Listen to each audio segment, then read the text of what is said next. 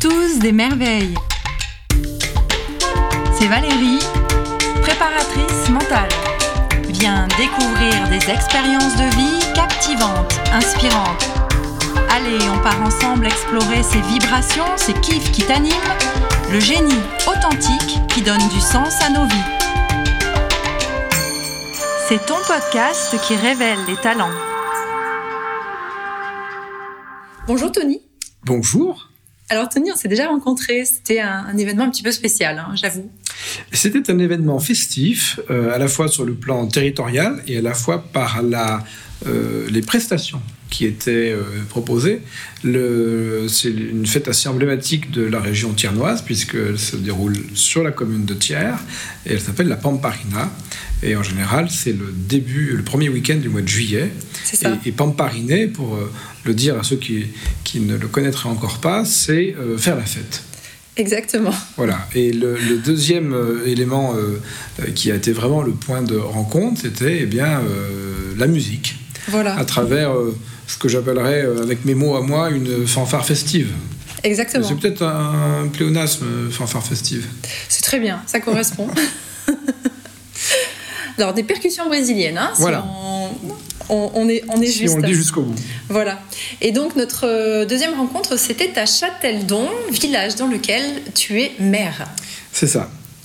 Alors, ce poste de maire, depuis combien de mandats es-tu ici ? Est-ce que tu es originaire de ce joli petit village que j'ai découvert 2 jours aujourd'hui ? Je suis originaire de ce village à moitié. Du côté paternel. D'accord. Et il est vrai que j'en suis tombé amoureux tout petit, et j'ai eu envie de modestement contribuer à le faire vivre, à le faire peut-être même revivre à certains égards. Et donc j'ai tout jeune voulu m'engager dans l'action municipale. Et donc je suis arrivé au conseil municipal en 1995, j'avais 21 ans. Ah oui. Et j'ai été pendant 2 ans premier adjoint. D'accord. Et puis, il se trouve que le collègue maire de l'époque a souhaité prendre du retrait. Donc, il est resté au conseil municipal. Il est resté conseiller municipal. Et le conseil municipal m'a élu maire en 97. Donc, ça va faire... Le 30 avril de cette année 2023, ça va faire 26 ans. 26 ans ? Oh là là, c'est un record ? Personnellement, oui. Mais non, c'est pas du tout un record. Il y a des maires qui ont été maires pendant plus de 40 ans. Je crois que même, y compris d'une grande ville, hein, je crois qu'à Bordeaux, Jacques Chaban-Delmas a dépassé les 45 ans. Donc oui. Je suis encore loin des records. Et puis je ne vise pas les records. Oui, en même temps, 26 ans en tant que maire, je suppose que je voulais parler en termes de records, de connaître tous les recoins du village, de connaître les gens, voilà, d'avoir quand même en tête les principaux chiffres, les principales actions qui sont menées, vu que tu en es l'investigateur. Oui, l'investigateur, et puis j'ai aussi transmis ce que d'autres ont fait avant moi, parce que j'ai eu la chance de connaître les élus des mandats précédents. Et puis, quand on est un jeune garçon ou une jeune fille dans un village médiéval, à 5 ans, à 8 ans, à 10 ans, à pied, en vélo, on va dans tous les recoins, on connaît toutes les ruelles piétonnes que des adultes ne franchissent jamais, certainement, parfois. Et donc, oui, ça donne un regard à la fois plein de tendresse et un peu aussi d'espièglerie quand on est enfant, et puis de rêve. On imagine que d'abord la fonction de mère, quand on est enfant, elle permet tout. Alors c'est très drôle parce qu'aujourd'hui, moi en tant que maire, je trouve des adultes qui croient encore, ça n'a jamais existé, hein, mais que le maire peut tout. Pas tout à fait. Hein. Non, on en est très loin. Hein. C'est plutôt, s'il rejoint à une dimension musicale, c'est un chef d'orchestre. Mais s'il n'y a pas d'orchestre, le chef d'orchestre, il ne sert à rien. Il ne fait pas grand-chose tout seul. C'est vraiment une conviction, hein. C'est pas un discours de convenance. Hein. Bien sûr. Vraiment convaincu que c'est un travail où on doit lier les habitants, on doit lier l'équipe municipale, on doit lier aussi à l'échelle intercommunale, parce qu'au fond on appartient à la même humanité, donc c'est aujourd'hui, c'est pas la planète qu'il faut sauver, c'est bien les conditions qui permettent la vie humaine sur Terre. Je suis entièrement d'accord avec toi. Comment est-ce que tu as appris à créer ces liens ? Comment est-ce que peut-être c'est ce rôle de maire qui t'a appris à développer ça et avoir cette conscience ? de l'humain et de cette interconnexion entre nous tous. C'est un tout, parce que je pense que l'être humain est complexe, malgré tout. Il est simple et complexe à la fois. Simple parce qu'on a des besoins fondamentaux qui sont les mêmes, quel que soit l'humain qu'on est parmi ces 8 milliards. Simple parce que on rit souvent des mêmes choses et on pleure des mêmes choses. Simple parce que il faut pas énormément de choses pour qu'un être humain soit heureux, mais il les faut quand même. Enfin, et complexe à la fois parce que on est un peu le fruit de rencontres, le fruit de... C'est Albert Jacquard que j'avais rencontré à l'occasion d'une conférence à Clermont-Ferrand qui disait il y a un domaine dans lequel 1 plus 1 ne fait pas 2. C'est l'être humain. Vous prenez deux êtres humains, ils s'accouplent, 1 plus 1, ça fait 3. Oui, c'est vrai. Ou 4, ou 5, ou 6. Mais... et donc, ouais, j'ai rencontré Albert Jacquard, un événement fondamental dans ma vie. Tout jeune, j'ai fait du théâtre. Donc le théâtre aussi, ça aide. Et j'ai fait du droit, du droit public. Donc ça aide.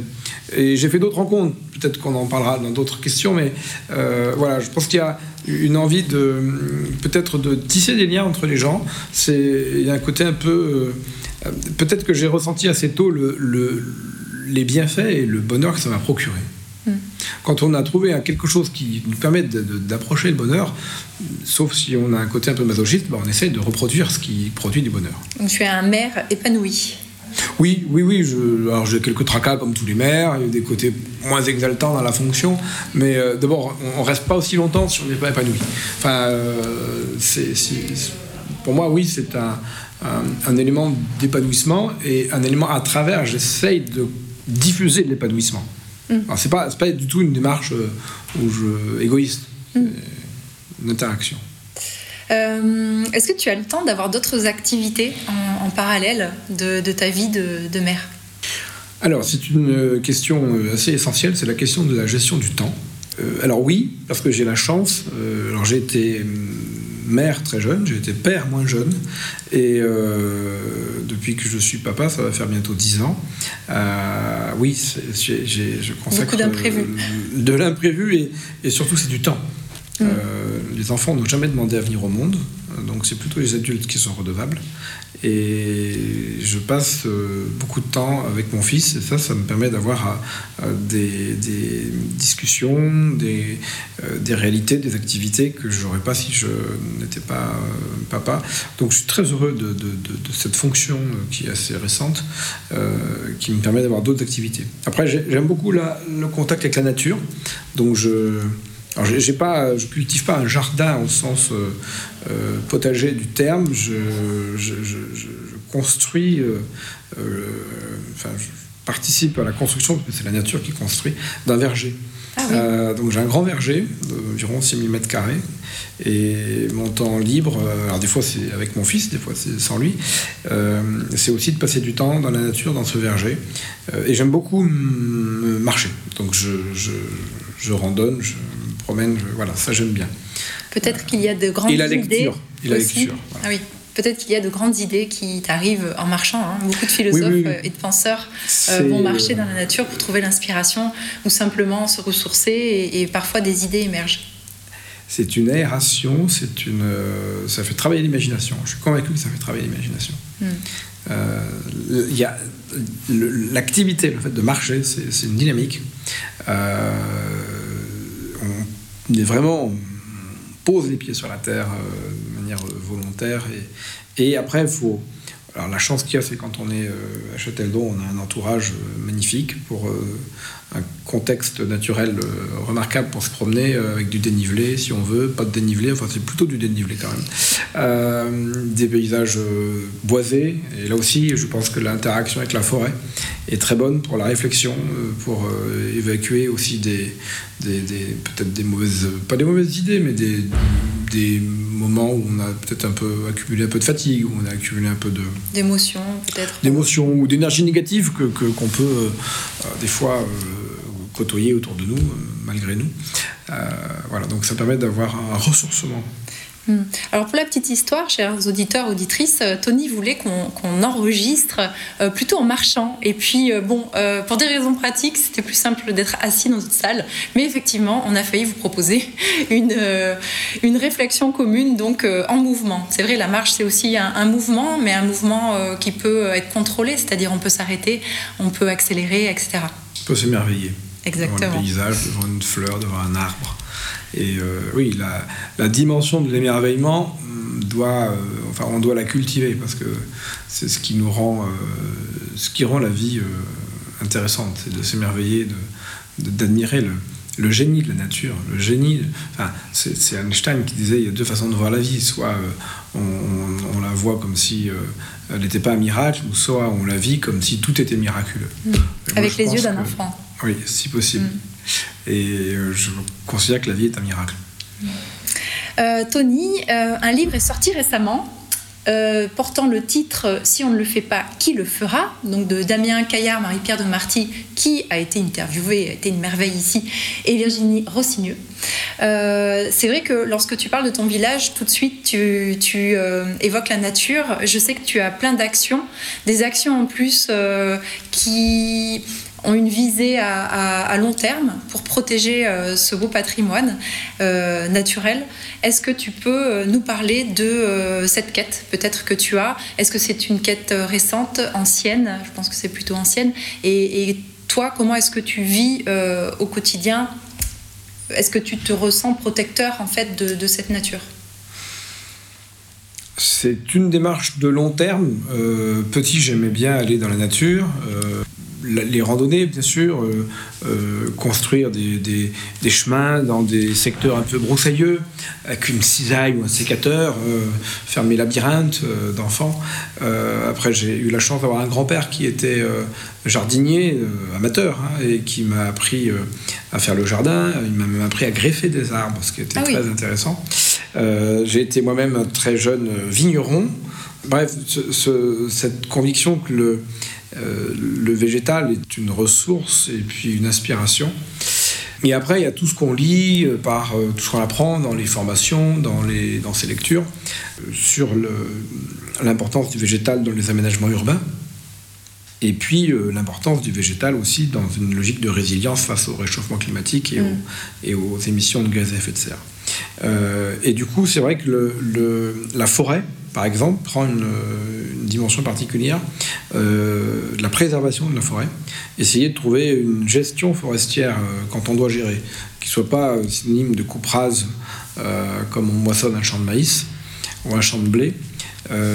Et puis de faire une ville verte, c'est-à-dire une ville... Aujourd'hui, quand il fait chaud, quand il y a un soleil de plomb pendant des jours et des jours, les gens me disent mais on veut aller à l'ombre.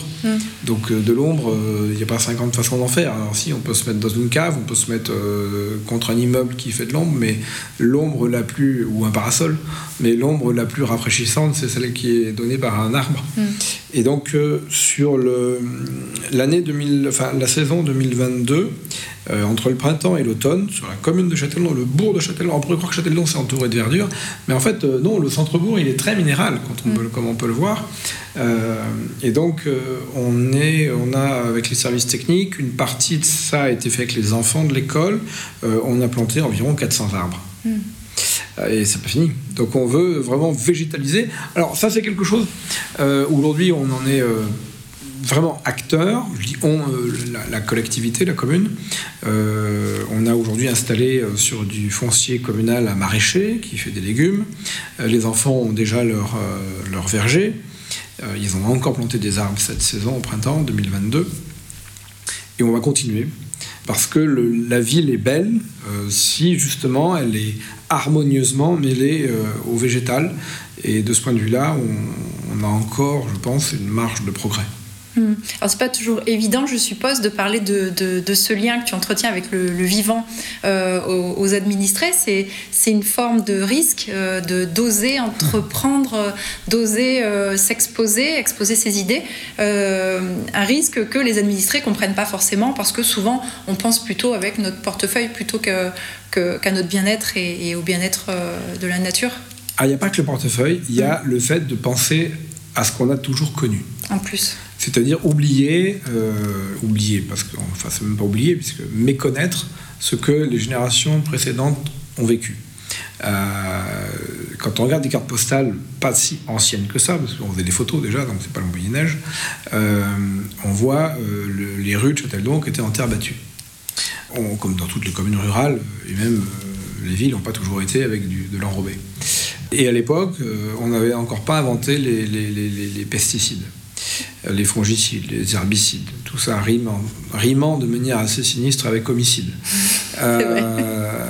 Donc il y avait de l'herbe, il y avait de... On aurait dû s'en douter. Hein. Oui, avec un petit peu d'analyse sémantique. En fait, on a été la première commune dans le département du Puy-de-Dôme à être, il y a plus de 15 ans, avant que la loi, bien après, vienne l'imposer, commune zéro phytosanitaire sur le domaine public. Mmh. Et donc, c'est là où il y a eu... Parce que planter un arbre, c'est pas très impopulaire, planter un arbre. Ce qui, au début, a été source de questionnement, pour ne pas dire d'impopularité, parce que l'impopularité, c'est pas... En soi, c'est pas un problème, ça dépend ce qu'on fait, quoi. C'est... vaut mieux être impopulaire parce qu'on laisse pousser les pissenlits, parce qu'on a... allonger l'âge de la retraite, par exemple, pour prendre un sujet d'actualité. Et les réactions de revoir de l'herbe sur les trottoirs ou sur les voiries, ça tient de dire pour quelques-uns, hein, pas pour tout le monde, mais c'est ça, il y a de l'herbe. Je dis comment, il n'y a pas de papier par terre, il n'y a pas de déjection, il n'y a pas de... On n'a rien... Il n'y a pas des gravats. Non, mais il y a de l'herbe. C'est la même qu'on trouve bucolique quand on veut les pique-niquer pour s'asseoir dessus. Donc, pas se sentir agressé par un pissenlit dans un trottoir. Donc, et puis, comme ça s'est développé dans d'autres communes, comme il y a eu un phénomène aussi pour les gens de Châteldon d'accoutumance, alors évidemment, il faut que ce soit entretenu quand même. Hein, et le dernier endroit où on a arrêté les phytosanitaires, et maintenant ça se développe dans d'autres communes, c'est les cimetières. Oui. C'est le paradoxe hein, d'un lieu où on est censé respecter la mémoire, de le bombarder de pesticides. Et finalement, aujourd'hui, dans les allées des cimetières, on a de l'herbe qui est bien tondue, qui est bien entretenue. Enfin, c'est respectueux hein, de ce lieu de mémoire. Et c'est rentré dans la normalité. Oui. Comme quoi, il faut expliquer, il faut un petit peu insister. De l'explication, de l'information, de la pédagogie. Et l'intention aussi profonde et éventuellement amener les gens à se projeter aussi dans le futur. Et comprendre que les gens puissent ne pas comprendre aussi. Tout à fait. C'est-à-dire qu'il y a un moment où ces réactions, quand on est convaincu, quand on a fait le travail un petit peu, on n'est pas plus intelligent que la moyenne, hein, ce que disait Einstein, hein, on passe peut-être plus de temps à essayer de régler les problèmes. Donc ça donne quelques aptitudes peut-être, mais quand vous avez fait la réflexion en amont, forcément le jour où vous mettez ça en œuvre, ça devient, pour vous c'est logique. Mais on peut comprendre que les gens disent « Non mais là, vous faites quoi là ?» Bon, donc c'est ce temps d'explication. Et de maturation aussi, je pense qu'il faut laisser les gens aussi prendre le temps d'intégrer, de comprendre, de réfléchir.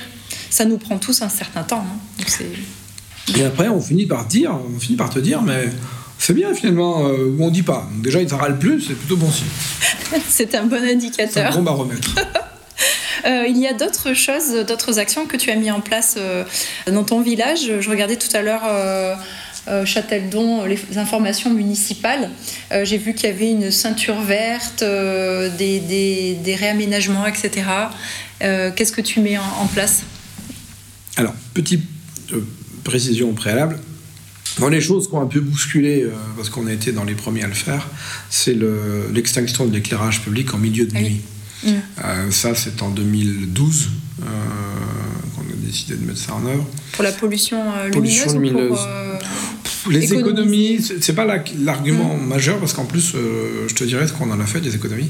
On les a rendues aux gens, donc c'est pas ça. C'est vraiment de dire, c'est de prendre conscience. On a été beaucoup aidés par une association qui s'appelle l'Association nationale pour la protection du ciel et de l'environnement nocturne, la NPCEN, qui a des images assez saisissantes de vues de satellites ou d'avions de la Terre la nuit, par exemple la France. La nuit il y a 50 ans et en 2010, et on voit à quel point il n'y a quasiment plus un seul point sombre. C'est la boîte de nuit.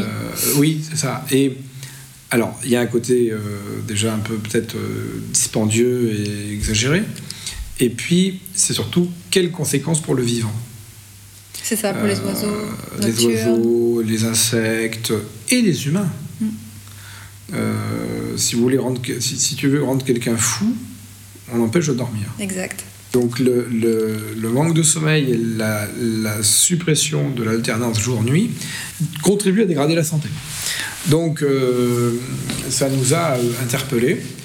Et puis on a dit, en plus, franchement, à Châteldon, entre minuit et 6h du matin, sur les trottoirs, on n'est pas bousculé quand même. Bon. Donc on a fait une expérimentation pendant un an. Au bout d'un an, donc entre 23h et minuit, au bout d'un an, on a demandé aux gens ce qu'ils en pensaient.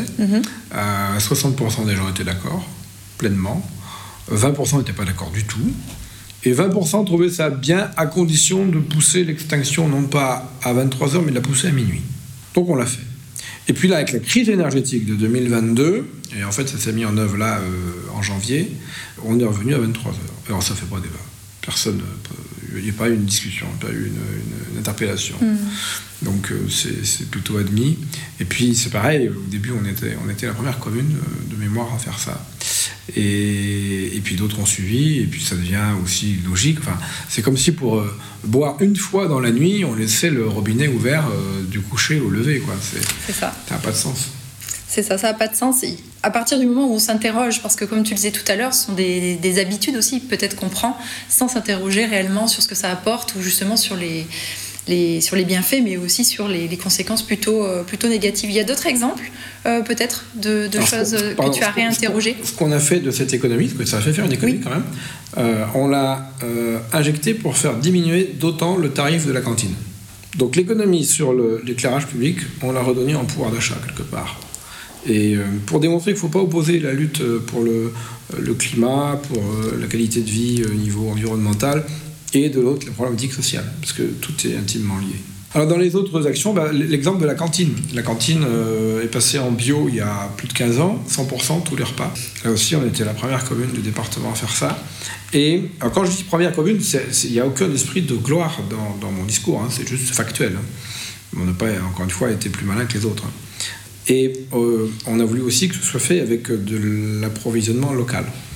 Donc, et puis on se rend compte que la problématique du bio, ou en tout cas du sain, on va dire, du non bombardé de phytosanitaires, on n'en produit pas assez en France. Et donc comme les fruits et les légumes ça se produit sur de la terre ferme, on se dit qu'est-ce qu'on peut faire pour améliorer ça. Et donc c'est comme ça qu'on a acheté 1 hectare de foncier à la sortie du bourg, et on l'a sanctuarisé au niveau du PLU, le plan local d'urbanisme, en zone de jardin, et on a installé un maraîcher. Et donc les légumes maintenant commencent à être produits, on ne peut plus localement, pour alimenter la cantine. Donc vous allez vers plus d'autonomie et plus de connaissance des produits aussi. Oui, et puis on crée un emploi, accessoirement, localement. Et donc... On trouve du foncier pour faire des lotissements, on trouve du foncier pour faire des zones d'activité économique. Pourquoi est-ce qu'on ne trouverait pas du foncier ? En plus, il faut des petites surfaces pour du maraîchage. Les zones d'activité économique, c'est des dizaines et des dizaines d'hectares. Un maraîcher, si dans chaque commune on avait 1,5 hectare, on pourrait avoir un maraîcher par commune. Voilà quelques exemples. Concernant les déchets aussi, est-ce que j'ai vu dans le bulletin qu'il y avait des composts ? Est-ce qu'il y a des choses aussi qui sont mises en place ici ? Alors la compétence déchets, elle est transférée au niveau intercommunal. Pour autant, celui qui produit, il peut faire quelque chose. Donc on a effectivement des composteurs de centre-bourg pour les habitants qui n'ont pas de jardin ou pas de jardin attenant. Donc c'est le compostage, on en voit un là par la fenêtre, qui permet du compostage à l'échelle d'un petit bout de quartier. Donc ça, c'est tous les déchets qui sont pas envoyés, qui ne sont pas transportés. C'est déjà un gain énorme. Et quand on peut les composter, c'est la meilleure élimination du déchet. Alors après, on peut ne pas fabriquer de déchets, mais quand on a le déchet, c'est le compostage qui est la meilleure façon de le compostage sur place. Donc il y a une réflexion à avoir en matière d'éco-conception. Et puis là, au niveau intercommunal, la communauté de communes, là, il y a un dispositif qui démarre là, c'est d'offrir aux habitants, pour une somme très modique, un poulailler. parce que il y a encore mieux qu'un composteur, il y a les poules. Oui. Quelle bonne idée. Et parce qu'en plus, on a des œufs. En plus. Je me demandais tout à l'heure où est-ce que tu trouves ces idées, parce que c'est vrai que parfois on se demande, pour ce défi climatique, même allons plus loin, le réchauffement climatique, comment agir à notre niveau. Chacun agit à son niveau. Où est-ce que tu trouves ces informations, ces idées? Souvent, on ne sait pas par quoi commencer. Tout à l'heure, j'écoutais un podcast en venant de Bertrand Piccard, qui a fait le tour du monde en avion solaire, et donc il expliquait qu'il a écrit un ouvrage pour proposer des idées, et j'ai trouvé ça hyper intéressant. Je me suis dit, mais alors Tony BERNARD, comment est-ce qu'il s'y prend pour avoir ces idées? Est-ce que c'est du bon sens? Est-ce que tu t'inspires des anciens, ou est-ce que peut-être tu te tiens au courant des innovations de ce point de vue-là? Beaucoup de lectures. Bon, ça peut être des podcasts, tout ce qui... Alors on a aussi à Châteldon, depuis 2006, on a une association très engagée sur ces questions-là, que la commune soutient activement, qui organise tous les 2 ans une espèce de grand forum écologique, populaire, la foire Humus, et qui accueille beaucoup de conférences. Après, on peut acheter les livres des conférenciers ou s'inspirer de ça. Et après, il y a plein d'exposants aussi. Donc, c'est pratiquement 10 000 personnes qui viennent pendant 2 jours à Châteldon pour assister à cet événement. D'accord. Donc, l'effervescence. Tous les 2 ans, les années paires, le premier week-end du mois de mai. On réserve. Voilà. Donc, c'est le 2024. Premier week-end de mai 2024. Et là, effectivement, il faut s'intéresser à tout ce que les chercheurs, tout ce qui est expérimenté. Enfin, bon, les rapports du GIEC, le groupement international des experts pour le climat, c'est pas forcément des lectures faciles, mais il y a des articles, il y a des recherches sur l'agronomie, tout ce qui touche à la permaculture. Comment est-ce qu'on peut faire en sorte que le vivant soit au service du vivant? Et non pas des machins acides. Un sol est d'une richesse incroyable tant qu'on ne tue pas cette vie. Et cette espèce d'équilibre subtil, on peut appeler ça un écosystème, qui fait qu'on est totalement lié. On pourrait imaginer que on n'a aucune interaction avec la présence ou l'absence de vers de terre, et pourtant, on pourrait imaginer qu'on n'a aucune interaction avec la présence ou l'existence de 10 arbres au kilomètre carré ou de 100 arbres au kilomètre carré, et pourtant. Donc ces interactions, il y a 50 ans, on n'en avait pas connaissance, ou pas suffisamment. Donc aujourd'hui, c'est comme les méfaits du tabac, les méfaits de l'amiante. Bon, on ne savait pas, ou on savait peu, et puis après, on a peut-être que certains ont fait en sorte que ça ne se sache pas trop parce qu'ils avaient des intérêts, mais aujourd'hui, sur l'état de dégradation de la biodiversité, l'état de dégradation du vivant, les conséquences du gaz à effet de serre. C'est très drôle parce que j'ai relu 3 jours une interview d'Haroun Tazieff de début des années 80 ou fin 70 qui expliquait déjà que les gaz à effet de serre, c'est là une catastrophe pour l'humanité. Ouais. On le prenait un peu pour un extraterrestre à l'époque. Il l'était un peu. Oui. Un peu en avance. Sauf que quand on le réécoute maintenant, on dit chapeau l'artiste, il avait quand même bien compris les choses. Et ça passe par l'observation finalement. Oui, et puis quand vous regardez les dernières années, les 8 dernières années sont les 8 dernières les plus chaudes de l'histoire récente de l'humanité.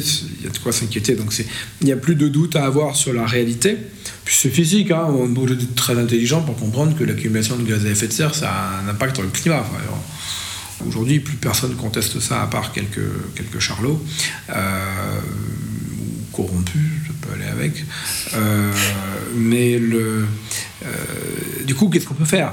En sachant qu'il y a une inertie importante, c'est que les gaz à effet de serre qui sont accumulés, on ne va pas s'en débarrasser comme ça. Donc il y aura plusieurs générations pour ça. Donc c'est qu'est-ce qu'on peut faire à notre portée. Je crois assez, moi, l'image du colibri. On est tous une accumulation de petites bonnes actions, ça fait du positif globalement. Les collectivités ont un rôle à jouer parce qu'elles ont des prérogatives de puissance publique qu'un particulier n'a pas. Donc ça, ces prérogatives de puissance publique doivent être mises en œuvre. Et puis les collectivités sont, par définition, les bons acteurs du temps long. investir pour une forêt, pour faire en sorte qu'elle soit gérée durablement et non pas en coupe rase, à la fois comme un modèle pour garder une richesse sur un territoire, et aussi pour contribuer à cette résilience écologique. On sait que la forêt, aujourd'hui, c'est quand même un des meilleurs outils qu'on ait pour limiter le réchauffement, parce que limite le rayonnement, produire, lutter contre le CO2, enfin capter du CO2. Donc oui, comment on fait pour sauvegarder les forêts, pour planter, pour faire en sorte que la forêt soit aussi un enjeu de bien public, comme l'eau, comme l'air. Bon, souvent, comme exemple, le secteur des Vosges, où la forêt, elle est à 80% une forêt publique. Mmh. Et puis le secteur du Massif Central, où la forêt publique, c'est plutôt 15% seulement. Alors, il ne s'agit pas de dire qu'il faut acheter toutes les forêts, mais je pense que les communes devraient avoir un questionnement sur que faire des forêts quand il y en a. Enfin, il n'y en a pas, mais ça peut être aussi un questionnement sur les terres agricoles. Comment on fait aussi pour aider le secteur de l'agriculture dans sa transition ? Je dis bien aider parce que le métier de paysan est un métier difficile aujourd'hui. Il l'a toujours été, mais il y a peut-être aujourd'hui quelque chose d'un peu plus difficile, c'est la quête de sens. Avec une mondialisation qui fait que c'est extrêmement dur pour les plus petits. Un peu comme dans tous les domaines, mais l'agriculture en particulier. Quand on voit aux États-Unis ou dans d'autres pays des fermes de 1000, 2000, 3000 hectares, quel est le sens de tout ça ? Comment un petit agriculteur du Livradois-Forez peut s'en sortir face à cette économie mondialisée. Il y a des vrais enjeux, pourtant l'agriculture est essentielle dans sa fonction nourricière. Et ça passe aussi par nous, consommateurs, donc quelque part chacun peut comme le colibri, apporter sa part, sa conscience aussi personnelle, et aussi de penser, tu parlais de quête de sens, d'être en accord avec ses valeurs aussi, voire même les faire évoluer. Je pense qu'elles peuvent évoluer. Tout à l'heure, j'imaginais le petit Tony qui jouait dans les rues de Châteldon. Tu as parlé de rencontres qui ont marqué ta vie. Est-ce qu'on peut juste faire un petit point sur cette évolution dans ton parcours qui t'ont amené aujourd'hui à être un maire épanoui ? Il y a beaucoup à dire. Je vais essayer de synthétiser ou de dire ce qui est le plus marquant. Au collège, j'ai eu l'occasion de rencontrer une conseillère d'éducation qui m'a dit « Tony, il faut que tu fasses du théâtre ». D'accord. Et je pense que ça a changé le cours de ma vie. Faire du théâtre, c'est être capable d'abord de distinguer sa personne du rôle qu'on remplit. Oui. C'est quand même plutôt bien. Être sérieux sans se prendre au sérieux. Du coup, je ne la donnerai pas comme devise, mais ça en est quand même une un peu. J'en ai d'autres, mais comme devise, mais celle-là, elle est bien. Et se dire que quand on décide de prendre en charge une fonction, on va le faire bien. Parce qu'on le fait aussi pour les autres, on ne le fait pas que pour soi. Si un acteur au théâtre, il n'a pas de public, c'est plus un acteur. Oui. Donc, on remplit une fonction. Et cette fonction, elle impose des devoirs. Donc, il faut être capable de les assumer, sinon il ne faut pas le faire. Ça, donc, du coup, le théâtre a contribué à vraiment changer ma vie, à sortir le petit garçon un peu timide que j'étais de son introversion. Donc, c'était bien. Et après, au lycée, j'ai été particulièrement sensibilisé à l'économie par un prof d'éco qui m'a aidé à comprendre l'économie. Quand on comprend l'économie, ça aide à y voir clair dans le monde tel qu'il est. Et puis après, j'en donnerai encore deux. J'ai eu la chance de travailler pour un grand monsieur qui était ancien un universitaire spécialiste d'Albert Camus, Roger Quillot. Il se trouve qu'il a été sénateur et que c'est dans ces fonctions-là que j'ai travaillé pour lui comme assistant parlementaire. Et tout jeune, j'avais 23 ans. Donc, j'ai approché l'œuvre de Camus. D'accord. Voilà. Et Albert Camus fait partie des philosophes qui ont marqué ma réflexion et la marquent toujours. Sur, je peux donner une phrase,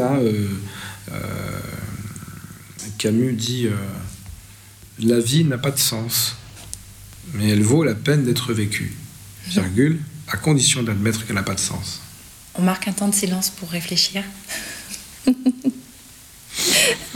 Merci Tony. Et juste pour finir, oui. Après, c'est toute la réflexion que j'ai eue. Alors, c'est pas une rencontre en particulier, mais c'est toute la réflexion sur l'état de l'écosystème. Alors, j'ai été président d'un parc naturel régional, le Livradois-Forez, pendant 12 ans. Ça a été une source d'enrichissement.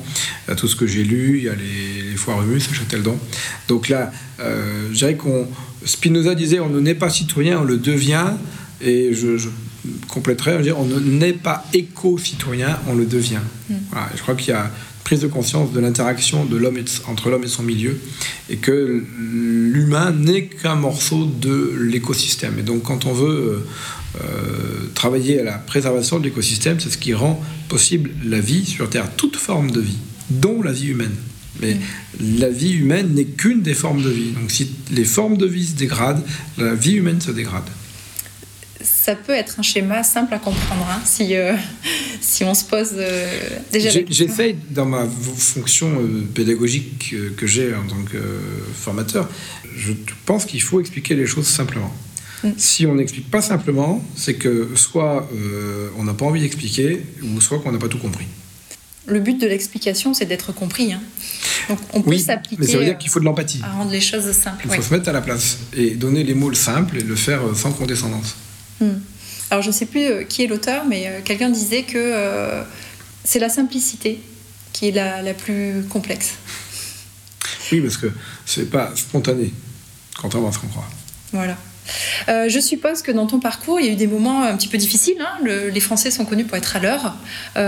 Comment est-ce que ça a été moteur pour toi, pour justement essayer de proposer les choses différemment, d'être dans une pédagogie peut-être un peu plus participative. Comment est-ce que ça t'a fait grandir en fait aussi ton rôle de maire, parce qu'on s'expose forcément aux critiques vu qu'on prend des décisions. C'est peut-être pas ça, parce que le côté râleur, bon, c'est d'abord on a tous à contrôler le sien propre. Déjà. Quelque part, si on râle, c'est qu'on s'intéresse déjà au sujet. On n'est pas indifférent. Non, ce qui a été le plus dur pour moi, je pense, c'est la lenteur des accomplissements. C'est quand j'ai un tempérament assez. Puis j'ai conscience que de la finitude de la vie. Donc, alors c'est pas en soi un problème personnel, mais il y a des sujets sur lesquels j'aimerais que la traduction concrète soit plus rapide, parce que ça influence sur le bonheur des gens, sur la qualité de vie, sur la cohésion sociale, sur la capacité à préserver l'écosystème. Donc tout ça, on a envie d'aller vite quand on prend conscience de la dégradation. Donc ça a été quelque chose qui a été très formateur quelque part, je dirais un peu malgré moi. Alors est-ce que dans les trois forces justement que tu vas nous citer, les trois forces que tu as développées dans ton rôle de maire, avec tout ce que ça inclut, hein, parce que je pense que ce terme inclut beaucoup, beaucoup de choses, quelles sont donc ces trois forces que tu as pu développer? Est-ce qu'il y avait cette patience justement? Pas spontanément. Alors c'est pas des choses que je prétends avoir développées, parce que ça manquait de l'une des trois d'ailleurs. S'il y a bien trois... éléments de ce que j'appelle le savoir-être, c'est peut-être... Alors ça a été le moins difficile à développer, c'est l'enthousiasme. Je dirais parce que je pense que je suis né comme ça. L'enthousiasme. Après, il y a la curiosité. Ce qu'on évoquait tout à l'heure pour apprendre. Ne jamais se contenter de ce qu'on sait déjà, ou des certitudes, ou de ce qu'on a toujours fait comme ça. Enfin, ça c'est pas du tout un argument. Donc l'enthousiasme, la curiosité dans le sens un peu ouverture d'esprit. Puis le troisième élément, c'est l'humilité.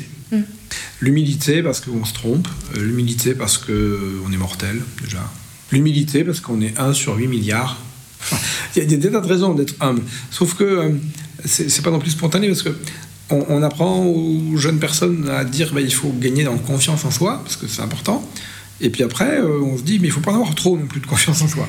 Donc l'humilité est une vertu que je trouve essentielle, parce que c'est avoir conscience qu'on peut s'enrichir grâce aux autres, au point de vue des autres, de la controverse, de l'apport, de l'action des autres. Donc oui, c'est une très belle vertu. Et puis quelque part, je trouve... tout à l'heure on parlait de relier les gens entre eux, l'humilité ça aide aux liaisons, ça aide à relier. Peut-être que le théâtre, comme tu le disais tout à l'heure, t'a peut-être apporté aussi de ne pas confondre la personne que tu es et le statut qui amène du pouvoir entre guillemets. Hein, ah oui, le pouvoir est un mot. Le pouvoir est dangereux. Le pouvoir est dangereux, non pas parce qu'on fait. Bien sûr, il y a toujours dans la notion de pouvoir, il y a la notion d'abus de pouvoir. Non, le pouvoir est dangereux surtout parce qu'il grise. Et en fait, le pouvoir n'est noble que s'il est au service du bien commun, au service des autres. Le pouvoir au service de soi-même, c'est sordide. Avec cette humilité donc qui est indispensable. Oui. Mais c'est pas évident parce que le système, ce côté égocentré que peut avoir l'être humain, c'est un poison. Donc il faut arriver à se décentrer pour mieux se recentrer. Et Tony, qu'est-ce que tu peux te souhaiter pour le futur? Qu'est-ce que tu souhaites à Châteldon ou à ton activité de maire, et qu'est-ce que tu peux souhaiter pour le monde? J'ai envie de garder la santé le plus longtemps possible pour essayer de vivre le plus longtemps possible, quelque part, une sérénité que j'essaye d'améliorer quotidiennement. Et que tu partages. Et bien sûr, et que je partage. C'est pas l'ermite, c'est une forme de sérénité, encore une fois avec beaucoup d'humilité parce qu'elle est perfectible. Mais oui, c'est parce qu'on peut aider les autres, ne serait-ce qu'en étant ce qu'on est. Voilà. Il y a quelques actions. Alors, puisque tout à l'heure je parlais du temps long, le temps des collectivités, le temps un peu du philosophe, ben forcément le temps long, on a envie de le voir, de le vivre, pousser les actions et puis les transmettre après. Hein. On peut aussi l'imaginer et permettre aux gens de l'imaginer aussi. Hein. Voilà, c'est ça la transmission. Mais il y a une conviction que j'ai acquise, c'est que le temps long est vraiment précieux. Et aujourd'hui, si la société arrive à avoir des aspects résilients, je parle de l'économie ou la France dans ses dispositifs sociaux ou même économiques, c'est parce que certains dispositifs ont été pensés il y a quelques décennies dans une dimension du temps long. Je pense que sinon, on serait en bien moins bon état si on n'avait pas eu ce temps long. Donc, voilà, j'ai envie humblement d'apporter ma pierre au temps long. Pour Châteldon, je voudrais que ce soit un peu ce concept de cité radieuse, c'est-à-dire l'endroit où tout le monde peut venir s'épanouir, dans une logique de réciprocité, c'est-à-dire je fais en sorte que mon épanouissement ne nuise pas à celui des autres. C'est ça, c'est pas le côté libertarien où j'écrase avec mes gros sabots les pieds des autres, quoi. Non, c'est vraiment la dimension sensible du fait que mon épanouissement doit non seulement ne pas nuire à celui des autres, voire le permettre ou le développer. Finalement, c'est un aller-retour constant. Une interaction. Voilà. On est interdépendant. Même si on respecte parfaitement bien le code de la route, on est dépendant du fait que les autres vont le respecter quand on est en voiture. Si une personne est heureuse et que les autres ne le sont pas, forcément, ça va rendre cette personne heureuse, malheureuse, je pense. Oui, ça va dégrader le champ vibratoire collectif. Voilà. Et puis pour l'humanité, enfin pour le monde en soi, dans sa globalité, c'est l'harmonie avec la concorde, ou la concorde entre les personnes et l'harmonie avec l'écosystème. C'est, quand on regarde ce que le nouveau télescope là, qu'on a envoyé dans l'espace nous apporte comme image et comme compréhension du monde... C'est James quelque chose. Oui, James quelque chose. On se rend compte à quel point nous sommes microscopiques et à quel point, surtout, la probabilité que la vie se développe sur une planète est rarissime. Et à quel point nous avons une chance. Alors, pas en tant qu'on veut préserver un modèle unique dans l'univers, peut-être pas, mais en tout cas rarissime, simplement parce que la vie est un miracle et que nous sommes tous des miracles. Et c'est merveilleux. Ça peut. Ça devrait. Aurais-tu quelque chose à ajouter, Tony ? Une petite, pas une devine, une petite citation. Allez. Voilà, allez, une petite citation. Tout à l'heure, je parlais de Camus. Il y a un autre philosophe qui m'a beaucoup marqué, c'est Spinoza. Et Spinoza avait cette très belle phrase simple. Alors, on n'est pas dans les logiques où on se force à faire du développement personnel parce qu'on veut être performant, tout ça. Spinoza disait, si vous voulez que la vie vous sourie, apportez-lui votre bonne humeur. Je trouve que cette formule, elle est presque un peu magique. Parce qu'on est responsable de ce qu'on donne à voir aux autres. Et la bonne humeur a un effet extraordinairement positif. Pas seulement peut-être qu'on l'apporte aux autres, mais seulement quand on est de bonne humeur, on est de bonne humeur pour soi-même. Donc on se fait du bien, et on fait du bien aux autres. Voilà, cette petite maxime de Spinoza, je la trouve... C'est une contagion bienfaisante. Exactement, c'est contagieux. Voilà, donc oui, Spinoza me parle beaucoup, et pour ceux qui voudraient approfondir la pensée de Spinoza, il y a un philosophe qui est maintenant bien âgé, mais qui est toujours de ce monde, un philosophe français qui s'appelle Robert Misraï. Pour celles et ceux qui voudraient... travailler sur les notions de bonheur, parce que il fait partie de ce courant des philosophes qu'on appelle les eudémonistes, les philosophes qui travaillent sur la notion de bonheur. Robert Misraï a fait des vidéos, des conférences de Robert Misraï, c'est très éclairant et ça donne envie de lire à la fois les œuvres de Misraï lui-même et puis Spinoza. Comme tu parles de Spinoza, il y a aussi Frédéric Lenoir qui vulgarise effectivement toutes les dires de Spinoza. Aurais-tu, pour terminer, une recommandation, une personne, une prochaine merveille à interviewer dans ce podcast? Alors, je ne peux pas interviewer un arbre, on est d'accord. Parce que là, je vais vous donner un arbre fruitier. Une personne... j'ai pas eu le temps de réfléchir assez à cette question parce qu'elle est vraiment délicate. Oui. À la fois parce que on est presque à... parler de l'intime des gens, enfin de ce que nous on reçoit par rapport à... Je trouve qu'il y a un garçon qui fait un travail remarquable, il est là en tête de ce livre, qui est vraiment... qui est dans cette démarche de compréhension du monde. Donc c'est Damien Caillard. C'est une très belle personne et il a plein de choses à dire. Et après j'aimerais répondre à cette question sous l'angle à la fois masculin et féminin, parce que c'est ce qui compose le genre humain, et je suis bien convaincu que le soin, le souci qu'on porte à l'égalité entre les femmes et les hommes est essentiel de la qualité de vie, est essentiel de la transformation écologique et sociale. Il en va de l'empathie et de ce côté aussi bienveillant. Donc je suis en train de chercher. Alors, je vais dire ce que je peux répondre après l'entretien. Oui. Je sais pas. Mais j'ai bien une ou deux idées en tête, mais j'en prendrai note après. Mais voilà, il y a bien dans ma réponse deux versants. Le versant féminin et le versant masculin. Après, je pense à des exemples, mais malheureusement, on ne peut plus les interviewer. Je pense à Simone Veil, par exemple, dans les personnalités récentes. Il y a aussi notre récente prix Nobel de littérature. Mais je ne sais pas si c'est facile de l'interviewer. Pas forcément, mais on peut la citer. Voilà. Eh bien, merci Tony. Je crois qu'on va aller faire une petite balade. Merci beaucoup. Avec plaisir. C'était Tony BERNARD, maire de Châteldon depuis 1997 et formateur en droit public. Il œuvre à l'harmonie entre l'humain et son écosystème, à l'échelle municipale et au-delà. Tony vous invite à prendre conscience du caractère miraculeux de la vie. Si tu souhaites aussi partager ton talent avec nous, ou si tu connais une prochaine merveille, contacte-moi sur les réseaux sociaux. Valérie Buisson, podcast Les Merveilles.